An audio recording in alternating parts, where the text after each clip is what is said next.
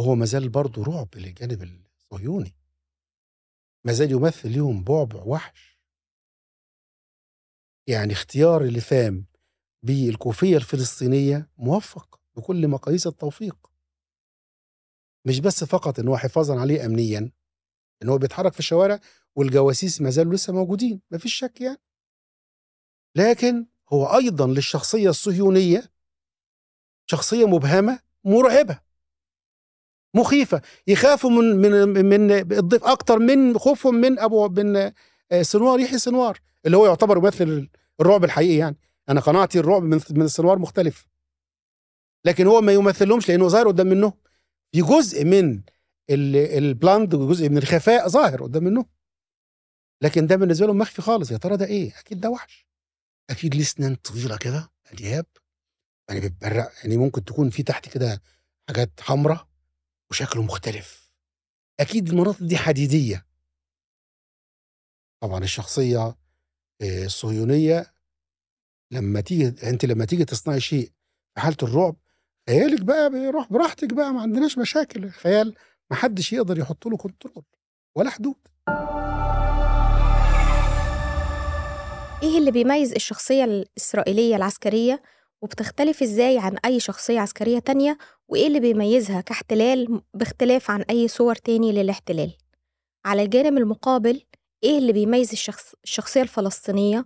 ايه المقومات النفسيه والبنيه الاساسيه اللي بتتشكل في شخصيه الفلسطيني من هو صغير وصولا للمقاومه الفلسطينيه، المقاوم والمجاهد في فلسطين؟ النهارده مع دكتور محمد الحسيني هنحاول نفهم اكتر ايه الفرق، ازاي الحاجات دي بتتشكل جواهم، المعنى والعقيده، وهنحاول نفهم كمان الرمزيه اللي بتظهر من خلال كل حد فيهم. انا الشيماء عبد الخالق، ده بودكاست ملاذ، أتمنى لكم متابعة طيبة. هو دكتور، لو احنا هنبدأ مع الفكرة المقال اللي حضرتك كاتبه عن النفسية، البنية النفسية للشخصية العسكرية، في سمات مميزة للشخصية العسكرية بتبقى متشابهة مع كل الشخصيات. تمام. هو في فرق ما بين الشخصية العسكرية، أنا بدأنا؟ في فرق ما بين الشخصية العسكرية اللي هي اتطوعت والشخصية العسكرية اللي درست. لكن في سمات مشتركة بين الاثنين. تمام كده؟ شخصية بتهتم جدا بالنظام، بالانضباط، بالأمور المحددة الواضحة، وعاوز يوصل لنتائج معينة واضحة، عنده آلية معينة، سيستم معين ماشي عليه، وما ينفعش إن هو يخترق السيستم ده اللي يعتبر بالنسبة له كأنه قرآن منزل. إذن بيعتبرها شبه عقيدة. الشخصية العسكرية اللي هي درست بالتطوع، بتتأدلج على كده، بتتطبع على كده، خلاص اتربت على كده خلاص، فيكبر الانضباط هو الأهم. احنا في عندنا شقين، شق له علاقة بالمهمة المفروض انها تتم، والشق له علاقة بالإنسان اللي بيقوم بالمهمة دي. هو عنده نمرة واحد الإنسان ولا عنده نمرة واحد المهمة؟ هو المهمة نمرة واحد. لو في مقابل المهمة ديت الإنسان يروح، ما عندوش مشاكل، المهم إن المهمة إنها تتم. ده على بقى إيه نطاق واسع، ولذلك هو ده أمر مطلوب.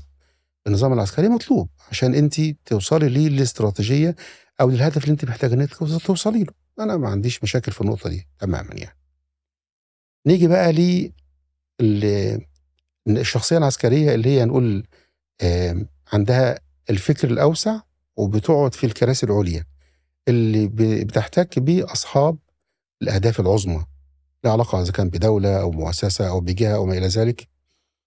فبطبيعة الحال لازم يكون هي عندها نوع من التفتح شوية، إنها تحط الهدف قدام منها وواضح.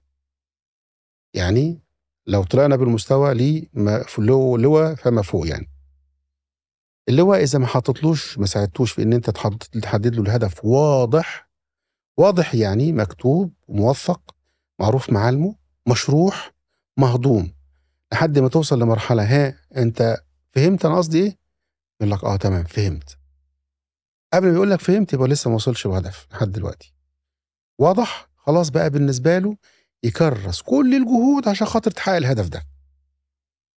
طب البعد الإنساني؟ مفيش بعد إنساني في الموضوع. طب البعد المدني؟ مفيش. في جزئية صغيرة خالص لها علاقة بموضوع سمات الشعب نفسه اللي هو نتاج منه.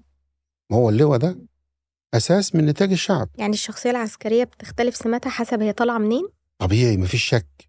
الشخصيات العسكرية احنا قلنا بتتفق في سمات مشتركة على مستوى كل الدول وكل العالم، تختلف شوية في العالم العربي عن العالم الأجنبي. يعني العالم الأجنبي بيغلب العقل بالكامل، ما عندوش العاطفة تماما خالص. العالم العربي بيدي جزء شوية من العاطفة في بعض العقل مع بعض العقل، إنما لما نيجي نحط في نظام التنفيذ والالتزام مفيش نقاش، الاتنين بيستووا. خلاص جينا في هدف محدد محتاجين نوصل له، محتاجين نعمل عرض، محتاجين نعمل استطلاع، محتاجين نعمل إجراء معين واضح بتفاصيله. الالتزام عند كل واحد وتسخير كل الجهود الموجودة واحد، مفيش فيها خلاف. نيجي للتفاصيل الصغيرة خالص البسيطة اللي هي ممكن تنزل لتحت شوية، يعني شوية أمور إجرائية اجتماعية لبعض الأفراد، لبعض الصف ضابط الموجودين. ممكن في العالم العربي أخف شوية نسبيا، العاطفة ما زالت موجودة، وطبعا بتختلف من شعب الآخر. يعني الشخصية المصرية أو الشخصية اليمنية أو الشخصية الأردنية لا، عندها البعد العاطفي واضح في نسبة معينة أكتر شوية. اللي بيختلف، العوامل اللي بتختلف من شخصية عسكرية لشخصية عسكرية تاني، حضرتك قلت إن المجتمع والبنية النفسية للمجتمع، لكن ما زلنا قلنا إن في كتير من السمات بيتفقوا عليه، إن الهدف اللي محطوط الواضح مع القيادة العليا كله يلتزم بيه. تمام، يلتزم بيه المتطوع أكتر من الشخصية اللي دارسة، يلتزم بيه الشخصية اللي دارسة أكتر من المجند اللي هو احتياط. تمام، الاحتياط، ولذلك الاحتياط لما بيجي يلتزم مع في الجيش بتلاقيه مستغرب قوي النظام، وانه يعني يمشي يصحب ميعاد ويلتزم ميعاد، طب نفذ وبعدين اتظلم. والكلام بالنسبه له في المجتمع البعد الاجتماعي اللي هو المدني اللي هو اعتاد عليه، يعني ما كانش كده، ما كانش الموضوع بالشكل ده. هو بيتعرض لحاله من القهر المستمر الفتره عشان خاطر يعني ايه يوصل لمرحله الانتظام، ان هو خلاص انا كده بقى ايه التزمت وهمشي في نظام، بقى بالنسبه له سيستم يكمل لحد ما يخلص الفتره بتاعته. اما اللي هو المتطوع او اللي هو الشخص اللي دارس، خلاص هو داخل في نظام بيؤسس في مدرسته في البدايه، المدرسه العسكريه او المعهد العسكري او ما الى ذلك، بيؤسس ان هو يلتزم بالنظام فقط، وان يسمع الكلام وينفذه طاعه، وده امر طبيعي في الاطار العسكري او النظامي عشان خاطر تنفيذ الاهداف. يعني ده مش مسبه ولا هو مذمه في الموضوع، لا ده امر طبيعي منطقي يعني. طيب تعالى نتكلم في موضوع الجزئيه اللي انت متكلمتيني فيها، ان هل بتختلف الشخصيه العسكريه الصهيونيه المحتله عن الشخصيات العسكريه الاخرى المختلفه؟ قلنا بنتفق في بعض الامور الثابته اللي هي الالتزام بالقوانين، الالتزام بالنظام، الالتزام بالحاجات بالاهداف الواضحه، وبتاتي من اصحاب القياده العليا بيبقى عارفين كل تفاصيل العمليه، وبيبقى قل عدد قليل، والباقي بعد كده ملوش علاقه ببقيه التفاصيل، وبياخد جزئيه معينه فقط محتاج ان هو ينفذها بس. طيب الشخصيه الصهيونيه هل فيها اختلاف عن الشخصيه العسكريه الطبيعيه؟ قطعا. ليه قطعا؟ ده لان انا راجل مسلم يعني واعرف ربنا وهم اعدائي فعليا وكده؟ لا، انا بنتكلم على التحليل النفسي. الشخصيه الصهيونيه منبعها في الاساس ايه؟ هي حصلت على محتواها العسكري من أي عقيدة، وهم مين بالظبط؟ تفصيلاتهم إيه؟ تعالي كده إيه؟ نحل الموضوع حتة حتة كده صغيرة. تكوين الجيش الصهيوني إيه؟ شخصيات قيادية كبيرة قاعدة على الكراسي فوق لفترة طويلة من الزمن لأهداف تطول لمئات السنين وبيتورثوها، ومش أي حد بيقعد في المقاعد دي. دول صفوة قوي قوي قوي، نخبة ملهاش شبيه، ودول أصحاب العقيدة الحقيقية فعلية. لكن ربنا سبحانه وتعالى في أساس التكوين، في أصل التكوين من البداية خالص، ووصفهم في القرآن شخصيات منهزمة لا تحب المواجهة وتؤخر المواجهة قدر استطاعتها، ولذلك قامت على بناء مؤسسات بحثية ضخمة كبيرة عن دراسة سمات الشخصية. أنت المفروض داخل حرب أو داخل في حالة من النزاع والصراع، والصراعير خشن. انت ايه احتياجك في موضوع دراسه الشخصيه؟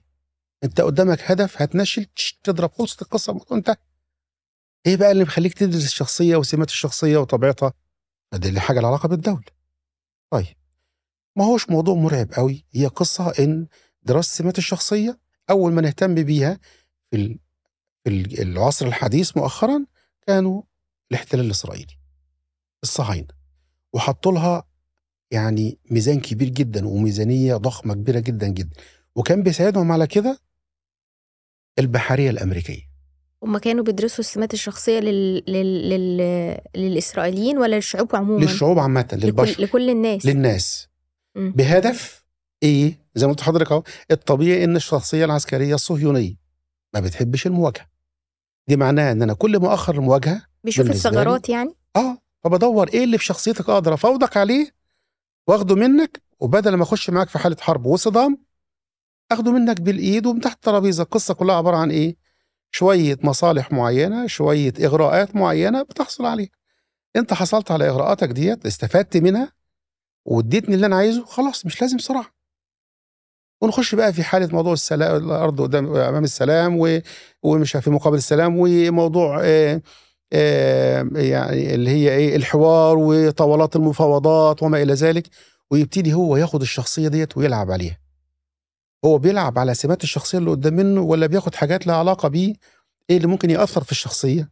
يجمع بين الاثنين، سماته الشخصيه وايه اللي ممكن يبقى مداخل عشان خاطر ياثر فيها، وخصوصا المداخل المشهوره الرئيسيه اللي هي الغرائز البشريه. فيجي على حد معين معتاد ان هو الشخصيه بتحب قوي يكون ليه مكانه وظهور ويعني يحب يكون ظاهر في المجتمع ويلامع، فيلعب على النقطه ديت ويبتدي يظهره في بعض المنتديات الكبيره الضخمه، ويحطه في اللاينز ويحطه في مش عارف الشخصيات اللي يعني ايه على مستوى العالم، ويهندله يقول لك هو اكتر شخصيه انيقه في العالم. كان عندنا دي سمه من سمات السادات. ويجي بقى على شخصيات زي مثلا عباس ولا الله يرحمه عرفات، وبرضه يديله بعض السمات الخاصه بيه اللي اشتغل عليه فيها، وان انت زعيم الامه، وان انت اللي غيرت، ونحن شعب الجبارين، وانتوا مش عارف ايه، لحد ما وصلوا لمرحله انه يقعد قدام يقول له ان انتوا اصلا وجودكم بالنسبه لنا امر حتمي ومصيري، وانتوا بالنسبه لنا الخير والبركه، ما نقدرش نستغنى عنكم. ده كلام عباس دي. فتستغربي هو وصله للمستوى ده ازاي؟ هو سحره؟ هو لعب على سماته الشخصيه. هي طب هل مع القوة الكبيرة والسلاح العتيد والدعم أصلا الدولي ده ما بيغيرش حاجة في السمات الشخصية؟ هو بيساعد شوية على بعض الجرأة المؤقتة المزيفة، بعض الجرأة المزيفة اللي تبان للعيان اللي يقرأها من بره كده، ومن بره يا نهار أبيض ده جايبين مجموعة من الجرافات ومجموعة من الدبابات، حاجة ممكن تقتل. أيوه، مين اللي بيدير الدبابة؟ مين اللي بيحرك الجرافة؟ ومين اللي قاعد ورا الجهاز؟ مين اللي بيحرك المشهد؟ مين اللي هيدي اوردر انه يتك على الزناد او ما يتكش؟ ولذلك كتير من الصور الفتره الاخيره ديت يصوروهم بيحاربوا الهوى، بيحاربوا اشباح، قال يعني خلاص بيحارب، ما اصل كده امل له. طب بس يا دكتور، ده في منهم بيبقى شكله كده عضلات وكمال اجسام وصوته اجش كده، واحنا جايين نقتلكم وبتاع، كل ده مزيف. أنا مش بتكلم من منطلق إن أنا هم أعدائي وهم خصومي، أنا بتكلم من تحليل نفسي بحت. ولو حد عنده كلام غير الكلام ده يجي يقول لي، أتعلم منه، ما عنديش مشاكل. إنما هو فعليا أجوف من جوه، من جواه فاضي، مفيش غير شكل خارجي وصوت. طب إيه الشواهد فقط؟ يعني لو إحنا من منظور برضو علم النفس، إيه الشواهد اللي بتقول إن الشخص اللي هو القوي والعضلات ده شخص لا ثابت، والتاني ده أجوف من جوه وجبان؟ هون احنا عامة أي شخص ثابت بيبان في خطواته، في إجراءاته، في تصرفاته، في سلوكه. السلوك هو اللي بيظهر طبيعة الشخصية من جوه، ثبتها. الانفعال هو اللي بيبان. أما في حالة المواجهة لما تلاقيه انهزم فجأة وخاف وجري، ساب الآلية وجري، ساب الجهاز اللي في إيده وجري، ماسك في إيده رشاش آلي بيضرب 36 طلقة في الثانية، هوا كده في ثواني، يعني ممكن عفوا يخرم اللي قدام، يضيعهم، صح كده؟ طب ليه ما بيستخدموش؟ ليه ما بيطلعوش؟ ده يؤكد ان هو من جواه اصلا خايف مرعوب. لطفل صغير قدام منه ماسك حجر أو بيكلمه كده ويحط راسه في راسه، أو في واحدة ست امرأة. طيب مين اللي بيتجرأ الفترة اللي فاتت ديت؟ اللي بيتجرأ اللي هو بيحس إن هو في عزوة. ما ينفعش يقاتلك وهو لوحده. لو لوحده سلم نفسه، زي الجندي الأخير ده اللي قال لك أنا غلبان ومسكين ومش هرجع تاني وهعمل، لوحده. أول ما يلاقي نفسه لوحده، ولو حتى في دبابة، ولو حتى في مدرعة، ولو حتى لابس درع من راسه لرجليه، أول ما يشوف الشخصية اللي قدام منه ممتلئة وثابتة وقوية، هيقول له اتفضل أنا معاك ما تقتلنيش. ليه؟ لتجدنهم أحرص الناس على حياتي ومن الذين أشركوا. يود أحدهم لو يعمر 1000 سنة وما هو بمزحزحه من العذاب أن يعمر. هو أصلا من جواه يعني ضايع، هو خايف على حياته جدا جدا، مش بس على حياته، هو خايف إنه يتجرح، هو خايف إنه يتأذى، هو خايف إنه يحصل له أي نوع من أنواع الإيذاء. وده كمان يخلينا نفكر في موضوع العقيدة، باعتبار ان هي جزء اساسي لتكوين الشخصية. فكرة الناس اللي هي بتبص للحياة باعتبار ان هي حياة هي منتهى الامال يعني، او ان حد بيشوف انه لا، في قضية انا بحارب علشانها، وفي مثلا مفهوم الاستشهاد او الشهادة، وفي جنة وما الى ذلك. يعني خلينا الجزئية ديت في قمة الأهمية. اي انسان عامة اللي يخليه يفكر في الانتحار، فلسفة الانتحار أساساً مرتبطة بالأمل. الانتحار بالأمل؟ ولا بفقدان الأمل؟ الانتحار، الإقدام على الانتحار مرتبط بالأمل. وجد الأمل مفيش انتحار. انتفى الأمل يبقى في تفكير في الانتهاء من الحياة. الحياة ذات قيمة أو مش ذات قيمة، مهمة أو مش مهمة. لو هو شايف إن في شيء ممكن يقدر يوصل له أو يحققه كأمل في المستقبل. طيب لو هو لقى نفسه ما عندوش أمل وفاقد الأمل في اللي جاي إجمالاً، وزي ما قلنا هو ما عندوش محتوى داخلي مؤسس شخصيته، والأمل منتفي، والشخصية نفسها ما هيش مش شخصية ثابتة، إيه اللي يخليه يقدم على الحياة ويحارب في مقابلها؟ الشخصية الفلسطينية بيبقى نايم تحت الدبابة، الدبابة ممكن تنهال عليه، ما عندوش مشاكل، عادي، هو عارف إن في النهاية في أمل. إيه الأمل؟ الجنة. وده أمل بالنسبة له عقيدي متأسس عليه.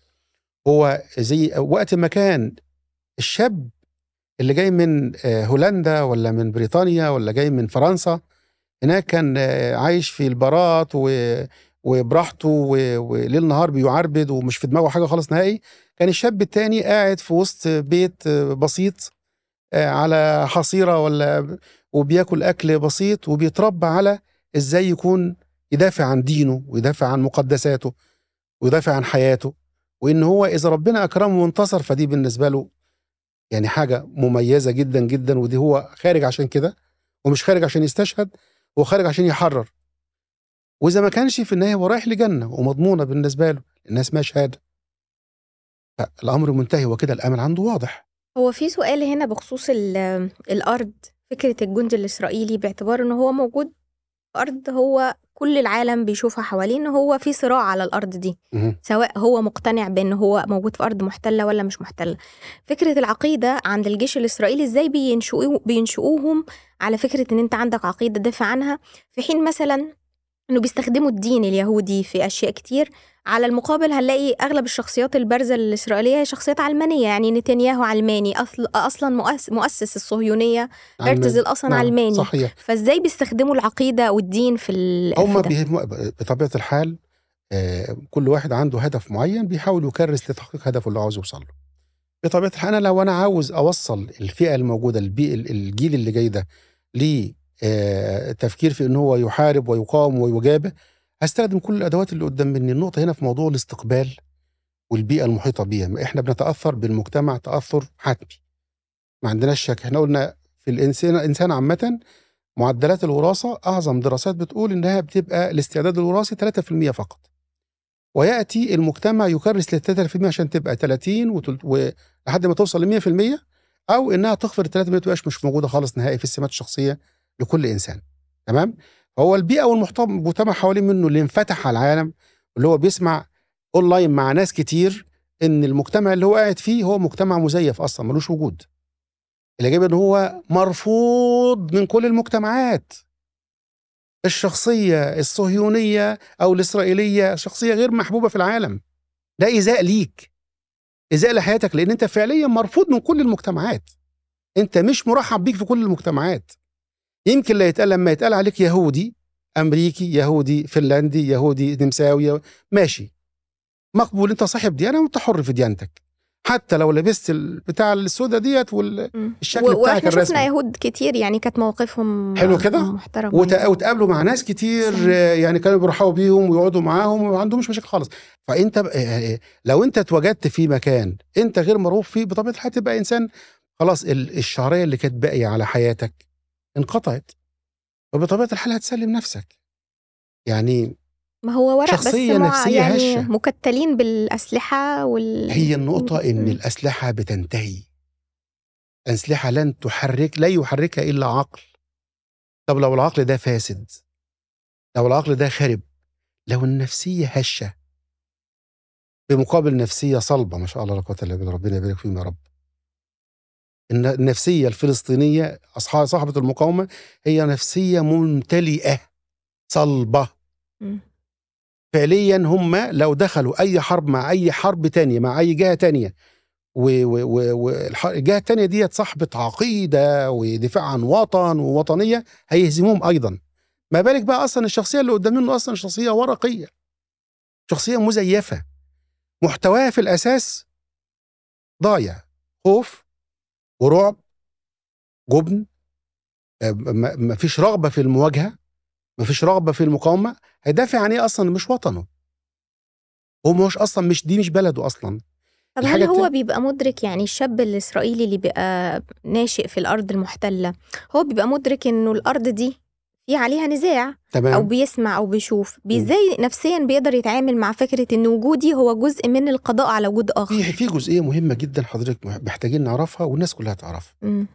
في فرق ما بين الادراك الواعي واللاوعي وصناعة اللاوعي. عامة اللاوعي ليه مفهوم خاص بيه لوحده، ليه قناعة خاصة بيه لوحده، والوعي ممكن يظهر لك أشياء ملهاش علاقة خالص بالوعي تماما. أنا ممكن أتكلم معاكي في موضوع هو عكس تماما مقتنعاتي أو أفكاري أو قيمي بوعي، أنا بصنع بالوعي شيء مزيف. فأنا ممكن أظهر للإعلان الخارجي للناس اللي بره إن أنا في درجة من الثبات والارتباط وخلاص دي وطني وده بلدي والكلام ده، إنما على مستوى اللاوعي subconscious يبان بقى في الانفعال، على مستوى أنا مش مرتبط بيها أصلا، دي مش وطني مش بلدي. ولذلك لما حصل في ضربة المطارات مكتظة بعرض ضخم كبير وكتير منهم نفسه يموت وينتهي نفسه، وفي حملات للسفر بشكل بدون عودة كبيرة يعني. عدد لا يعني لا حصر له، كبير. طب هو ليه بينتقل من مكان؟ لأن هو لا وعيه، كان بيقول اللي كان بيقوله عليه هو مصدقه في الأساس. اللي بيحرك الإنسان فعليا لا وعيه مش وعيه، وعيه فقط بيهندل ما لديه من محتوى على مستوى اللاوعي. أنا باجي أشتغل مع حد في العلاج النفسي بحط في اعتباري ان اي ردة فعل منه واعية بالنسبة لي انا كدكتور ليس لها قيمة، ما بحطهاش في اعتباري. طب اشمعنى؟ مش دي هتديك تفتح لك الباب للاوعي؟ لا، الانفعال اللي بيبان، ردة الفعل اللي بيبان قدام مني. يعني هم في لا وعيهم عارفين ان هم موجودين في ارض محتلة على مستويات كبيرة ضخمة، وعلى مستوى الكبير بقى اللي بنتكلم على اللي هم ما بيحبوش المواجهة، اللي هم قاعدين فوق الصف اللي فوق ده مقتنعين قناعة كاملة ان هم الى زوال، إن هم منتهيين. بس يكون في موضوع نقول لك أنا محتاج أأجل الموضوع شوية، آخر ما يبقاش في جيلي، ما يبقاش في حياتي، أنا عايز أموت وأنا موجود هنا وخلاص. مثلا فكرة الشباب الإسرائيليين على السوشيال ميديا دلوقتي، وكأنه في شيء من محاولة خلق دافع أو خلق معنى لحياتهم، إن هم بيعملوا مثلا فيديوهات وأغاني اسكتشات علشان يقولوا إن إحنا أصحاب الحق ويتريقوا على الفلسطينيين. في مثلا كمان شاب مشهور اسمه حمزة على التيك توك، هو فكرة برنامجه ببساطة إن هو بيفتح اتصال مع حد جوه إسرائيل، أول ما بيقول لهم أنا من فلسطين، في حالة هياج وسعار بتيجي عند الشباب الصغيرين بينهم 12 سنة و15 سنة و20 سنة، حتى جنود، تهديدات بالقتل، تهديدات بالاغتصاب، تهديدات إن أنا هقضي على كل عيلتك. هي محاولة إن هم يثبتوا إن هم على حق، يثبتوا ان هم منتصرين، ولا دي تتشاف ازاي في علم النفس؟ هي كل القصه ببساطه الانسان لما تضغط عليه ينفعل ويعلي صوته ويقول كلام غير منظم تعرف ان هو منهار نفسيا. في حاله انهيار دائم، في حاله انهيار 24 ساعه. الفرق ما بين الام الفلسطينيه اللي بتقعد على الكانون وتقعد تعمل شويه العيش وبتاع وهي عارفه ان ممكن تيجي قذيفه تكمل اللي باقي من البيت اللي راح، وبين الست المرفهه اللي قاعده في فيلا هناك جنبها حمام سباحه ومشويات وبتاع والدنيا معاها زي الفل وعايشه في جو وفي حاله رعب دائم. مجرد ما تسمع صفاره الانذار او تحس باي نوع من انواع التغير في الجو ولو في دخان معدي كده دي معناها في مصيبه 24 ساعه دائمه. هل دول بيناموا في حاله استقرار؟ لا، بيناموا في حاله رعب فعليا حقيقيه. احنا نشوفها من منظور ان ده انهيار نفسي عندهم، انهيار نفسي تام على كل المستويات. طيب، على مدار 75 سنه من الاحتلال الاسرائيلي، دوله بهذه الهشاشه النفسيه ازاي قدرت تحافظ على الاجيال بتاعتهم ان هم موجودين على الارض، في حين مثلا انه في تمييز ما بين اليهود وبينهم من بعض، اللي جايين من أفريقيا غير اللي جايين من أوروبا؟ التشتت أو الفرقة اللي موجودة دي إزاي قدرت نفسيا إسرائيل تحافظ على هذه التكتل اللي هو اسمه إسرائيل؟ تمام. المنظومة اللي مبنية على أساس إن أنا أعرف شيء أنت ما تعرفوش، فأنا هبني على جزئية معينة، أنا عندي هدف كبير ضخم كبير وبتعامل في ضوءه، لكن أنت عندك جزئية صغيرة فقط فاهم فيها الدنيا وحياتك بشكلها الطبيعي. لو انت شخصيه افريقيه ولا عربيه ولا الكلام ده انا هديك شيء يفيدك انت. قلنا بقى ان الاساس ايه؟ بانوا الموضوع على عدد ضخم، لا ضخم كبير من الابحاث عن دراسه الشخصيه. الشخصيه اللي جاله هو دارسها وعارفها، هو ما كانش بيدرس فقط الشخصيه الفلسطينيه وازاي يقدر يبني الفوضات عشان خاطر ياخد منهم مكتسبات كتير، لا ده كان الاساس في الموضوع ان نعرف الشخصيه بكل طبيعتها عشان خاطر انا داخل في حاله حرب مع العالم كلها، انا فاتح البرجل المجال. طيب أنا خلاص عرفت الشخصية الموجودة عندي وإيه هي مداخلها، إيه نقاط الضعف فيها وإيه نقاط القوة فيها، إزاي أقدر أثر فيها وأقدر أبلورها بالطريقة اللي تعود عليا أنا بالفائدة والنفع، واستقر في الهيكل العام لشكل الاحتلال الإسرائيلي لدولة إسرائيل العظمى، الكلام اللي هو بيقوله ده. طيب فأنا هدخل لك في بعض المداخل اللي تديك بعض المصالح والمنافع، لكن هل الشخصيات الموجودة ديت على درجة من العقيدة وارتباط انتمائي ووطني لإسرائيل العظمى؟ وده يرجعنا لفكرة النشأة أصلا عند الطفل الفلسطيني، هو عارف إن أرضه هترجع له في يوم من الأيام. التكوين بتاع الطفل أو الفلسطيني حتى اللي في الشتات حتى اللي بره والمستقرين، لا فكرة الأرض هنرجع لها في يوم من الأيام قطعا، يعني اللي هي باسمه حق العودة. الشخصية الفلسطينية عندها عزة نفس عالية جدا، لو مناخيره وقعت الأرض مش هيبطل يجيبها، ما عندوش مشاكل، دي حقيقة فعليا. وفي أي مكان الشخصية الفلسطينية جوه فلسطين أو خارج فلسطين، شوفي كده الطفل الفلسطيني وهو بيتكلم مع الجندي وبيحط راسه في راسه كده وحاجة يعني قمة العزة. أنت بتتكلم إزاي؟ أنت قاعد في أرض أنت محتل أصلا. طب ده إحنا كده بنتكلم حتى على سياق الشعب العادي، بصورة عامة. لو هنتكلم بقى على المقاومة، أو تعالي بقى حضرتك، معروف إن الوردة بتيجي من البستان. البستان ده عبارة عن مجموعة أرض الأول طينية وشوية خضرة وأنواع مختلفة من الزهور، النص حلوة، اللي مش عارف مستوتش قوي، وفي الوردة المميزة قوي المقاومة دي، الزهرة اللي طلعت من البستان الكبير الضخم اللي هو عمل فيها حمى فيها ظهره بالظهير اللي خلاه يعمل عملية دعم حقيقي اللي بيحصل. أنا معاك، أنا فعليا عامل زي الست اللي كانت بتبعت الفيلم بتاع عمر مختار وقصة عمر مختار المشهورة في ليبيا، اللي هو هم بيدعموهم ومن ورا السلك، هم نفس الكلام بيدعموهم من ورا من تحت الأنفاق ومن فوق الأنفاق، والناس كلها معاهم بما فيهم اللي في الضفة أيضا. يعني هي فلسطين كلها قلب واحد، مفيش جديد. بس هي فكرة إنه يبقى في المقاومة، إنه يبقى في شاب مثلا أو مجموعة شباب في نفق، وده حصل 2014 وقع عليهم النفق، اتقفل عليهم وفضلوا تقريبا أكتر من 10 أيام. نعم صحيح. بدون بس يوم. عايشين بمية نعم. وتمر. تمام. نفسيته ازاي الشخص اللي بيبقى في المقاومة دي؟ أول البداية خالص حالة رعب وخوف زي كل البشر، الفطرة بترسي مبدأها، بتوجد نفسها حالة رعب وخوف إن إحنا خلاص شكلنا كده مش عارف إيه، وبعدين لأنهم 3 مع بعض ففي حالة من الإيه ولولا دفع الله الناس بعضهم ببعض، التدافع، التعاضد، الوصول لحالة الاندماج، الاكتمال، ان احنا كده كده ربنا هينجينا ان شاء الله، والقناعة في نصرة ربنا سبحانه وتعالى. نصرة على قدر القناعة، على قدر العطاء. لو انت مقتنعة كامل الاقتناع ان ربنا هيديك اللي انت عايزاه هيديهولك، لأن ربنا صادق، ادعوني أستجب. فهم مقتنعين هم تحت الأرض تحت التراب إن هو ربنا هينقذهم، هينقذهم، مفيش شك خالص، الأمر منتهي، ما مش حاجة ضخمة أوي يعني، هينقذهم. بس تيجي الأول بعد شوية خوف طبيعي وحالة قلق اللي اتعرض ليه الأنبياء. الشاب اللي بيمسك القنبلة ويروح حاططها على المركبة كده، ده كان بيخاف خايف؟ لا، هو النقطة بقى زي ما قلت لك أهو، شخصية المحارب المقاوم الفلسطيني هي شخصية لا تتعامل مع الحرب على أنها شيء مرهب، ده شيء بالنسبة له بستان فاكهة، راح أجيب تفاحة ولا منجاية، أنا بحب المانجا أوي يعني، وياكلها يعني عادي بالنسبة له، أمر مش مشكلة. لأن نهايتها إيه حضرتك؟ هاتي لي نهايتها. لو أنا طلبت من حضرتك قلت لك إيه، إحنا محتاجين نمشي المشوار ده لحد نهاية المدينة، لأن في نهاية المدينة معرفش، هتمشي معايا؟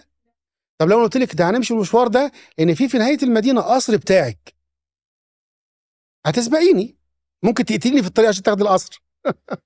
صح؟ هو بقى خلاص هو ضامن الكلام ده كله، هو موجود عنده فعليا منتهي، وبيعيش اللحظات دي.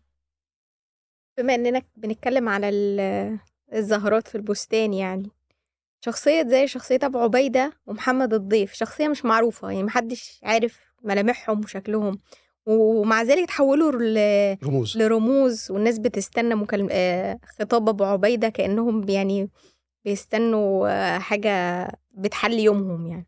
جميل جدا. هو أنا أول بس أنا بنتهز الفرصة أن أنا أسلم عليه وعلى يحيى السنوار وعلى كل المقاومين اسمهم وأشخاصهم، وأنا لي الشرف أن أنا أسلم.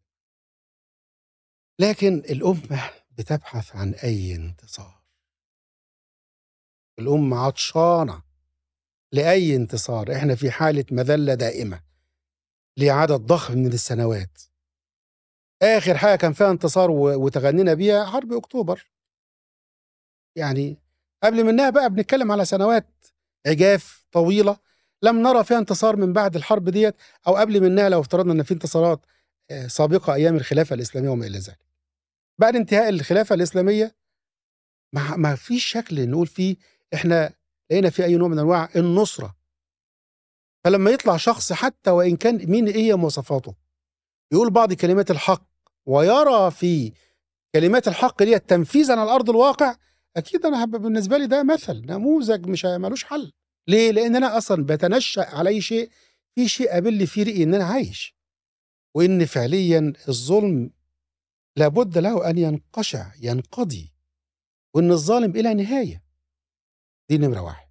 نمرة اتنين، الثبات اللي بيستخدمه أخونا الكريم أبو عبيدة بطريقته في الطرح، وكذلك أخونا يحيى السنوار ربنا يكرمه، هو درجة من الاستقرار القلبي اللي هو بيوصل من جوه لجوه. فتلاقي الواحد من جواه بيسمع الكلمة كأنه مش بيسمعها بعقله ولا بأذنه، بيسمعها بقلبه. وهنا لفظ القلب لما القرآن اتكلم فيها ما حطلناش حاجة تانية تعقل الأمور وتفسرها وتحللها وتاخد فيها القرار إلا القلب. القلب هو مصدر العقل. الأداة اللي بيستخدمها، الأداة اللي بتستخدم العقل هو القلب. فلما يوصل من قلبك امتلاء حقيقي، معنى حقيقي، وكمان يصدقه الواقع وأشوف قدام مني نتائج معينة، خلاص أنت بالنسبة لي بقيت قائد يعني أنا محتاجه من زمن. أنا كنت في كل محاضرات اللي بعملها مع الشباب بقول لهم والله صدقوني الأمة تبحث عن قائد، أتمنى يكون واحد فيكم. هل كون إن هم مش معروفين، أو يعني أبو عبيدة تحديدا هو ملثم، ده بيضفي جانب تأثير أقوى علينا كمتابعين ومشاهدين؟ يعني أعتقد والله أعلم إن هو بيدي مساحة للخيال يصنع الفارس اللي يحب كل واحد على حدة. معروف إن اللاوعي عنده قدرة على بناء سيناريو بمونتاج غاية في الدقة. دي قدرة عالية جدا، هي الدماغ عندها القدرة كده. يعني مثلا إيه، أنا أقول لك وأنت قاعدة دلوقتي ما تخافيش ما تقلقيش، أنا أقول كلام يخوف ما تقلقيش. وانت قاعده دلوقتي الحته السمراء اللي ورا منها دي انا شايف شكل حاجه كده يعني بتتحرك. هتطلع ولا ايه؟ انا ما قلتش حاجه. تمام. اللي صنع بقيه السيناريو مين؟ انا. لا وعيك مش انت. ايه تمام. انت وعيك، انما لا وعيك هو اللي صنع، هو اللي بنى البناء كله على مستوى الخيال. لما صنعوا بهاي ريزوليوشن، قوه وقدره عاليه جدا زي ما هو حب يشوفها. فلما نيجي نتكلم على حد ملثم انا محتاج ان اشوفه بشكل معين بتقاسيم معينه، البنات هيشوفوه بتقاسيم معينه، الذكور هيشوفوه بتقاسيم معينه، الكبار هيشوفوه بتقاسيم معينه، الصغار بتقاسيم معينه، فبقت رؤيته حسب دماغي ما يحب تشوفه. مفيش شك هو لو شال اللثام وظهر بشكله هيبقى في بعض الناس هتقول لا ما هوش هو الشكل متخيله، وفي ناس تقول لك والله ده انا اذا كنت متخيله هو بالظبط ومش عارف، وهو مازال برضه رعب للجانب الصهيوني، مازال يمثل ليهم بعبع وحش.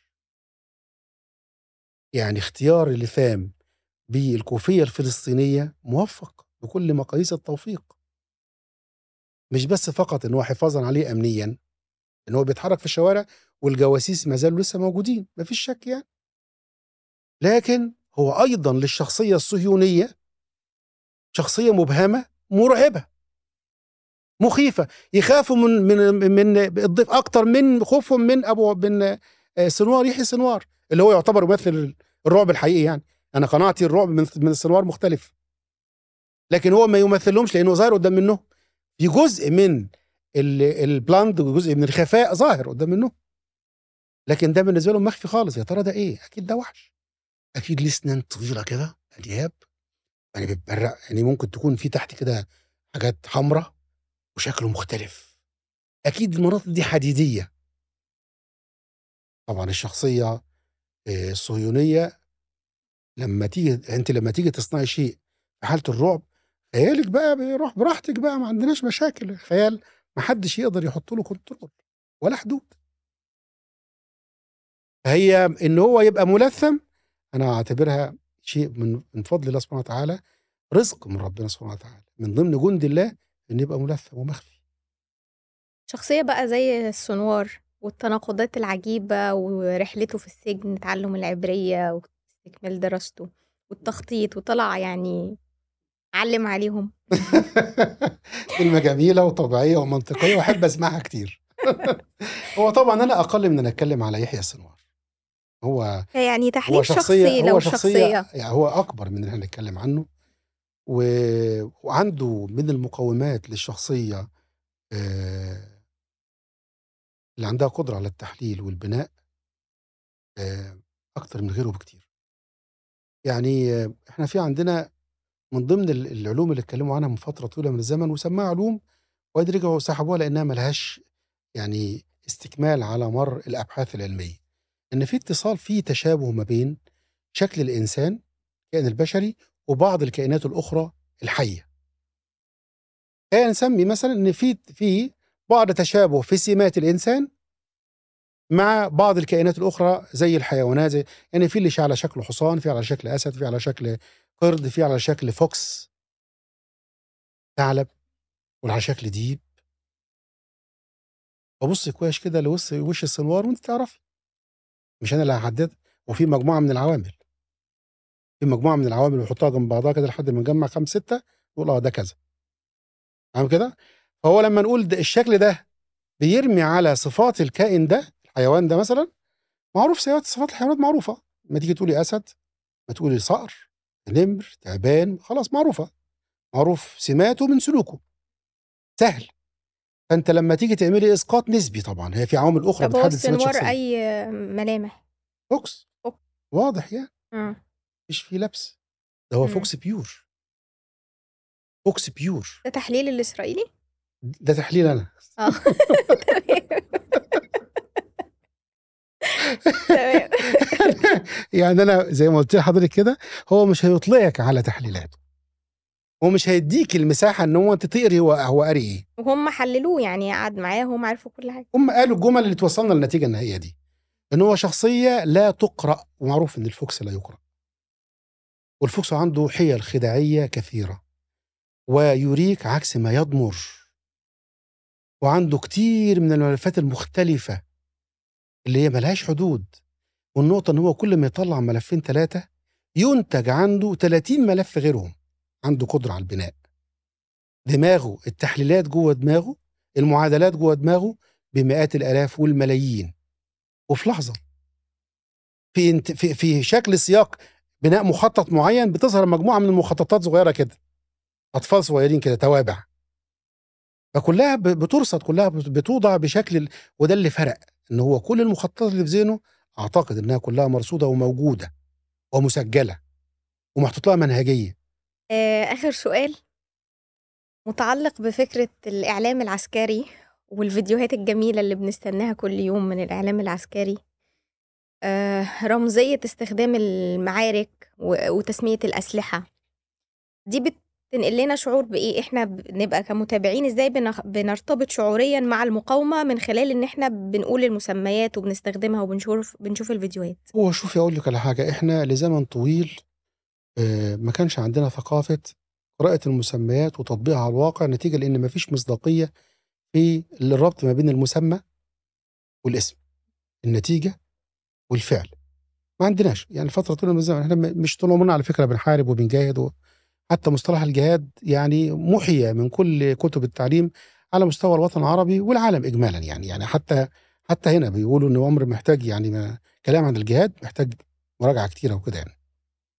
فدلوقتي ربط الموضوع بالمسميات اللي بتقالوا طوفان الأقصى والحاجات اللي كانت، حتى بعض المسميات اللي كانت بتبقى في الحروب اللي كانت موجودة في بعض الدول الأخرى الخارجية أو غيرها، لسه بتنبنى عندنا ثقافة جديدة في الربط ما بين الاسم والفعل الموجود، لحد ما يبقى في عندنا درجة من المصداقية. يبقى ده خلاص يبتدي نفهم إيه المقصود من الأمر ده.